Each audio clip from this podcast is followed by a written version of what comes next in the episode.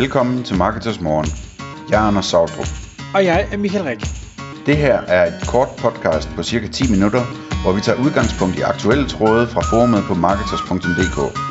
På den måde kan du følge, hvad der rører sig inden for affiliate marketing og dermed online marketing generelt. God morgen og velkommen til Marketers Morgen podcast. Klokken den er 6.00, og endnu en gang så har jeg hævet Mads Olesen, founder og CEO fra Mxney.io, ud af sengen. God morgen, Mads.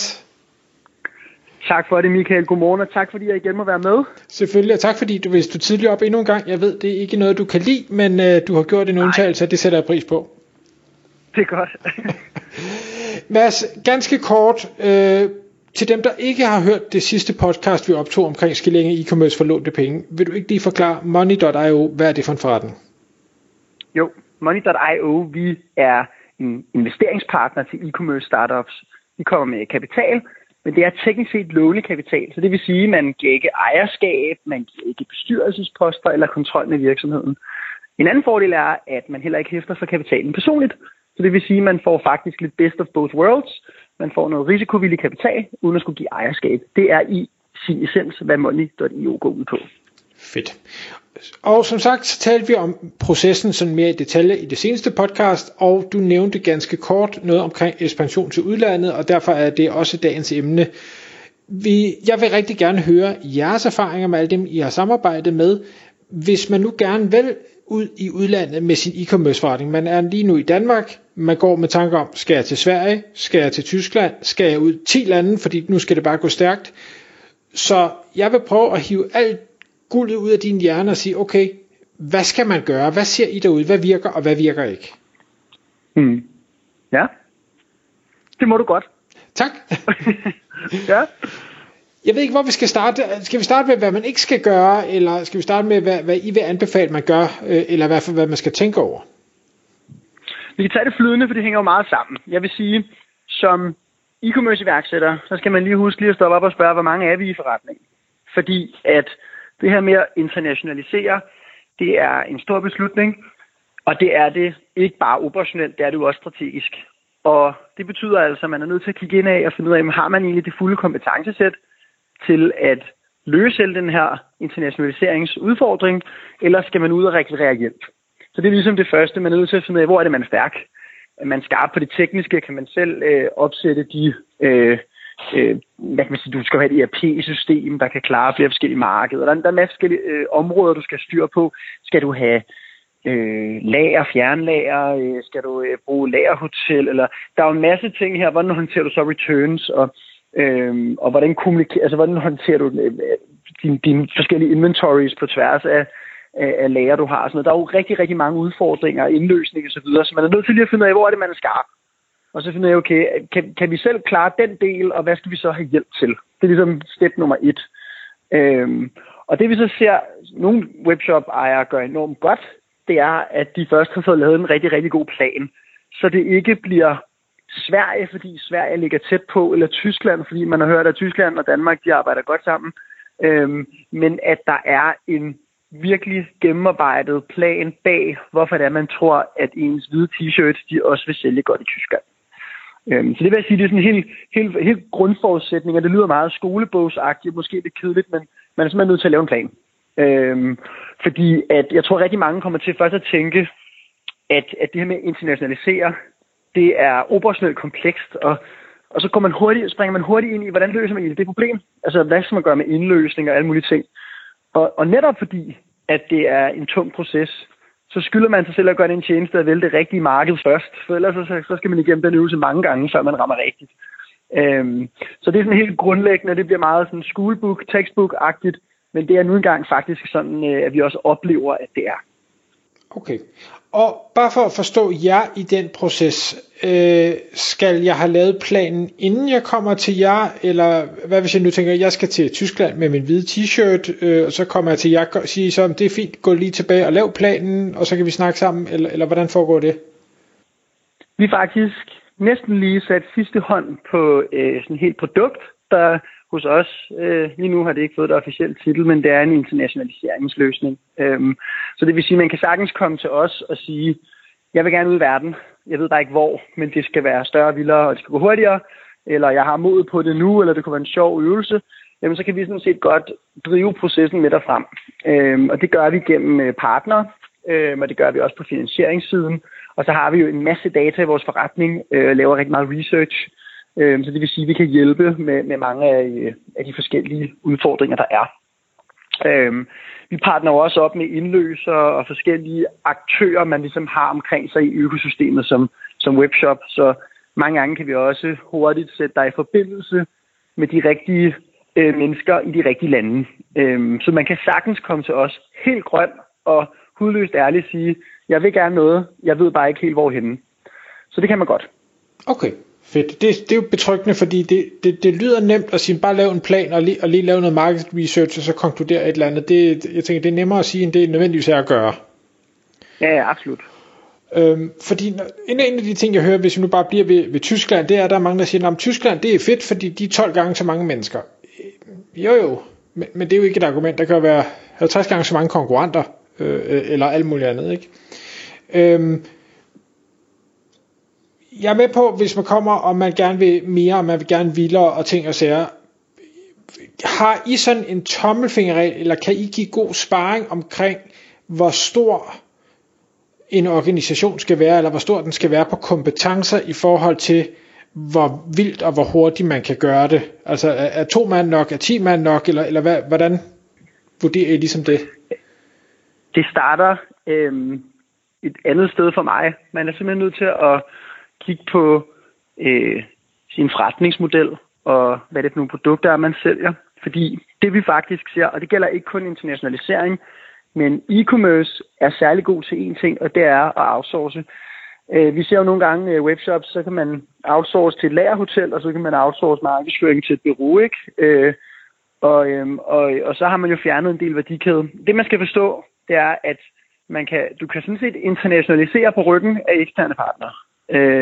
Du kan finde folk til at hjælpe dig med alt, hvad du skal have hjælp til, men man bliver bare marginaliseret, og til sidst så har du egentlig delt så meget ud af kagen, at der ikke er mere kage til dag, eller i hvert fald så lidt, at det ikke er sjovt. Så man er nødt til lige at finde ud af med sig selv, at man er et direct-to-consumer brand, hvor man har en bruttoavance på 90% eller et eller andet, jamen så er der måske rigeligt med plads at give af, når man skal lære op, altså simpelthen at vokse ud i verden på partnere. Men hvis man er i mere price-kompetitivt miljø, så er man nok nødt til at vurdere, om man i stedet skal tage noget mere værdikæde selv. Altså, at man tager nogle flere ansvarsområder ind. Og det har meget at gøre med, hvad for en forretningsmodel man i første omgang er. Okay. Og i forhold til at tage mere ind, den finansiering, I tilbyder, nu snakker vi i sidste podcast om, at det kunne være finansiering til betalt annoncering og det honorar, som et eventuelt samarbejdsbyrå skulle have. Men kunne det også være finansiering til at sige, nu får vi en tysk Google Ads-mand ansat in-house, og så til lønninger, eller? Det kan det godt. Så det kan vi sagtens.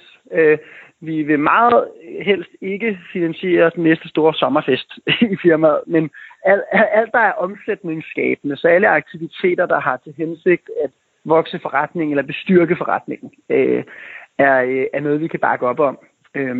Så nogle aktiviteter, vi ser anderledes på end andre, men i udgangspunktet kan vi bakke op om alt, der er revenue sådan driver for forretningen. Okay, spændende. Og igen, som jeg også tror, jeg sagde i det forrige podcast, det jeg synes, der er vanvittigt spændende ved jeres forretningsmodel, og man kan sige, det er, at I tager kun renter for de penge, jeg låner. Ja, det kan da godt være, at det er højere end realkreditrenter, men til gengæld så får jeg en masse sparring og konsulenthjælp fuldstændig gratis, og I er kun interesseret i at give mig alt den, jeg har brug for, sådan så jeg får det bedst mulige resultat. Det synes jeg jo i sig selv er mere end alle renterne værd. Men det hvor jeg sidder, det er måske fordi jeg ikke har prøvet at internationalisere en webshop. Det er, jeg kunne godt føle mig, hvis jeg nu sad og lyttede med her, føle mig en lille smule skræmt. Altså ikke fordi, man kan godt komme med hatten i hånden og sige, jeg vil gerne noget vildt, men jeg ved ikke rigtig noget. Er det okay, eller vil I kigge en lille smule skævt til mig og sige, du er nok for tidlig ud, Michael? Det er aldrig for tidligt at blive klogere på, hvad man kan. Så er spørgsmålet, om du er klar til at eksekvere i morgen. Det er jo et helt andet, det er et helt andet element, fordi man kan jo godt komme til os og sige, jeg vil rigtig gerne tale internationalisering.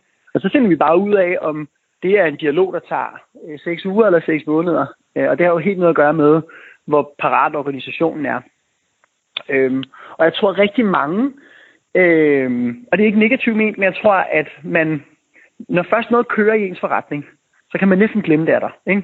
Der er en support, og kunderne er glade osv. Når man så tænker internationalisering, så tænker man klik, bare internationalt. Vi skal bare have noget trafik og nogle konverteringer, så er det klart, så skal nyhedsbrevet måske stå på et andet sprog. Men man glemmer bare, nogle gange i hvert fald, jeg skal ikke skyde over en bred kamp, men der er jo virkelig mange facetter i det. Nu er vi selv åbnet i Holland, og vi er åbnet i Norge og Sverige også i Money, og det er jo sådan nogle helt basale spørgsmål, der opstår. Det er jo bare, hvordan skal vi nu køre support? Altså, er det på dansk og svensk og norsk og hollandsk, eller er det hele på engelsk? Og hvis nu vi kører forskellige sprog, skal de så sidde på samme kontor? Ja, de skal sidde her i Kolding. Okay, hvor mange svenskere, nordmænd og hollændere er der sådan lige i, nu siger jeg Kolding, vi ligger i København, det var faktisk et eksempel, er der lige sådan oplandet i Kolding? Er det sådan, at man kan måske godt finde en enkelt hollænder, men kan man finde 10? Og hvad hvis den hollænder siger op? Kan man så finde en ny lige lynhurtigt, eller hvordan? Så der opstår jo sådan nogle mange helt lavpraktiske spørgsmål, og så kan det blive de mere komplekse i den anden ende, som er, hvis vi nu skal internationalisere, så er der noget omkring valuta her, ikke? Fordi man sidder jo ikke i Tyskland og handler med danske kroner. Der betaler man i euro. Og så er der jo det her med, jamen, hvordan håndteres det? Jamen, så har man en indløser, der tager imod penge, og så kan man lave en konvertering. Jamen, hvad for en vekselkurs får du det til?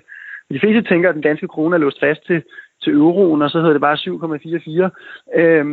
Men det er ikke sikkert, at det er den vekselkurs, du har i dine terms over for dine indløser. Hvad koster det så faktisk på din unit economics at betale til en forringet kurs? Altså, sådan, der opstår enormt mange spørgsmål. Hvad med returns? I Danmark er vant til, og så er der bare en pakkelabel ned, og så er sted. Men hvordan håndterer vi det? Hvad sker der, hvis du bestiller en ordre, som ikke er på fjernlager, så skal det måske pakkes i Danmark, og lagercount, altså sådan der. Når man sådan begynder ligesom at løfte op i det, så er der faktisk rigtig mange spørgsmål. Og når man laver ændringer på sin hjemmeside, så skal du måske gøre det på tværs af sprog lige pludselig, så en ændring, du synes før var træls at få lavet, den tager nu pludselig måske 4 gange så lang tid, fordi du skal gøre det på 4 forskellige sprog. Mm. Og det kan jeg sagtens følge. Så jeg tænker jo straks også, hvis vi begynder at opskalere med bemanding og går fra 5 til 10 eller fra 5 til 20, jamen så kan det også være, at vi ikke længere bare går ned til pølseboden. Så kan det være, at vi skal til at have en kantineordning og en eller anden, der passer den. Og det vil sige, det har jo også en eller anden omkostning. Og som du siger, I vil helst ikke låne til firmafesten, så jeg tænker, I vil nok heller ikke låne til kantineordningen. Så det skal man også lige regne ind i det. Det er jo det. Altså, men man kan sige, nu har jeg brugt den første halvdel på at fortælle om alle problemerne. Lad os høre, hvad der går godt. Vi snakker jo sammen, fordi vi skal skabe nogle muligheder, ikke? Vi skal snakke om mulighederne. Men det er bare for ligesom at understrege, at der er en masse områder, man ikke nødvendigvis tænker over, som pludselig propper op. Fordi de fleste, vi tænker, er noget med internationalisering, så nævnte jeg noget med nogle klikker og noget markedsføring. Og det er jo tit sådan, det er jo henført til ens go-to-market, ikke? Og man skal finde ud af, hvordan er forbrugerne i Tyskland versus Danmark og sådan noget. Så det bliver meget på den sådan afsættende side, at man fokuserer. Men det var bare for at sige, at der ligger enormt mange operationelle områder også af ens forretning, som man skal have styr på. Det sagt, så driver de fleste jo virksomhed, fordi der skal ske et eller andet. Og derfor så må det jo ikke være en hemsko, at der er udfordringer. Så det er ikke sådan, at hvis man kontakter os, så starter vi med at fortælle alt, hvad der ikke kan lade sig gøre. Sådan nogle møder havde jeg selv at være til stede i sådan nogle møder. Vi prøver at tage ja-hatten på, men det er dårlig rådgivning bare altid at sige, altså at tale kunden efter munden. Den ægte rådgivning er jo nogle gange også at sige de ting, folk ikke kan lide at høre. Og det kan nogle gange være en svær dialog. Og jeg har selv været med på kundemøder, hvor man må sige, jamen, lige det område, det tror jeg faktisk ikke, I kan løse selv. Og ja, så kan man jo vælge at tage det på en positiv eller en negativ måde, men for mig er det jo ikke bare at sige til folk, ja, jeg er klar, det kan lade sig gøre, og så sender vi en faktura, og så kører det bare, og så er det jeres problem, hvis det går galt. Sådan arbejder vi ikke hos os. Så vi starter med ligesom at ridse udfordringen op og sige, jamen det her, der skal vi kunne sætte checkmark hele vejen ned, og så sætter vi et go på. Men det giver jo også, troværdighed. Det er også vigtigt at huske. Absolut, og sikkert også en eller anden, hvad skal vi sige, der er jo ikke noget, der er sikkert, men i hvert fald en større sandsynlighed for, at det rent faktisk ender med at blive en succes. Absolut. Så nu ved jeg ikke, om du må nævne navne, men ellers kan vi lade være at nævne navne, men jeg er helt sikker på, at I har jo nogle gode cases, så det kunne være, at vi skulle slutte episoden af med lige at sådan, hvad er gået godt, hvad har I oplevet derude, hvad har I været med til af sjove ting og sager? Ja, vi har, jeg er i hvert fald sikker på, at jeg må tale om en, og vi har en case, der hedder Totteland.dk, som er en petstore, som startede med at være salg af hunde, legetøj og hundeudstyr, og så er der ligesom, så har han ligesom bredt sine vinger, Frederiks Meier shoppen til nogle andre områder også. Og der har vi snakket skalering, og det har næsten været på agendaen fra start, og nu er vi også begyndt at snakke internationalisering. Det er lidt kommet baglæns, fordi man kan ikke undgå, at man får ordre fra udlandet, selvom man er en dansk shop, men det at lave en reel internationalisering, hvor man er til stede, måske også med lager i udlandet, er jo en helt ny udfordring. Så Totland er et godt eksempel, så hvis der er noget, du vil vide der, så kan jeg godt uddybe. Jamen, lad os bare høre, hvad tænkte han i forhold til internationalisering? Ville han kun til Sverige, ville han ud gange 10, eller hvad var den dialog, I havde om det, og hvad endte det så med? Det var sådan, at dengang, at Frederik og jeg, vi først talte sammen, der skulle Frederik bruge, jeg tror, vi startede med 83.000 kroner. Sådan et helt skævt beløb, og det var, fordi han skulle købe nogle varer hjem fra Kina. Og der startede det, og så begyndte vi simpelthen at lægge planer og snakke om nye kanaler. Også det, en ting er jo at internationalisere, men der er også noget lige at få udtømt Danmark fuldstændigt, fordi det kan også nogle gange blive sådan en fascination at være international, ikke? Og i princippet er det meget federe at tage så mange markedsandele, man kan i det land, man er, indtil det ligesom marginalvæksten bliver for hård. Så det første, vi blev med, det var, at han ville rigtig gerne til udlandet. Men vi skal ikke til udlandet for enhver pris. Vi skal til udlandet, når marginalvæksten i udlandet er nemmere at anskaffe og mere attraktiv at anskaffe, end den, vi kan hente i Danmark. Så det var ligesom det første grundlag, vi lagde. Og siden da er det gået ret godt for ham. Han havde omsat 1 million, dengang vi startede samarbejdet. Ikke på en måned, men sådan inception to date havde han omsat 1 million. Og nu har han mellem 1 og 2 millioner om måneden i omsætning. Så han har vokset meget på 1,5 år, blevet mange gange større, og vi sidder faktisk midt i nu og kigger nye markeder og finder ud af, hvad der skal ske i de markeder. Og er jo ret bevidste om, at når vi for eksempel kigger ind i Tyskland, som jo kan være et interessant marked, fordi det er så stort, jeg mener, det udgør 10% af alle ordrer i Europa, jamen det er jo ekstremt markedspladsdrevet. Så det er nogle helt andre dynamikker. Der findes jo webshops, eller merchants kan man også kalde dem, i Tyskland, som alene baserer sig på, det kan være Amazon for eksempel, eller eBay, og har hele deres forretning der. Og det er bare en anden form for konkurrence, end det er at drive en one-stop-shop, som hvor man ligesom er sit eget. Så hele konkurrencelandskabet er noget andet, og pris og prisfokus er en anden kamp, end det er i Danmark. Spændende. Jeg tænker, at lytterne her kan jo følge med på sidelinjen, kan jo tjekke shoppen ud og så se, hvad dukker der op, når nu tiden går. Nemlig. Og ellers er de jo altid velkomne til at henvende sig, så kan vi jo altid prøve at tage et par cases op af skuffen og se, om ikke der er noget, der kunne give lidt inspiration. Det synes jeg næsten, vi skal lade være ordene en henvisning om at tage fat i dig eller en af dine kolleger hos Mxney.io og få en snak, hvis man tænker, at man gerne enten bare vil vokse i Danmark, eller man godt kunne tænke sig på at vokse i udlandet, og så kan I jo tage den videre derfra. Så Mads, tusind tak, fordi du ville komme i studiet. Og tak, fordi jeg måtte tale ørerne af dig endnu en gang. De sidder stadig på, så det er mig, der takker. Tak, fordi du lyttede med. Vi ville elske at få et ærligt review på iTunes. Hvis du skriver dig op til vores nyhedsbrev på marketers.dk/morgen, får du besked om nye udsendelser i din indbakke.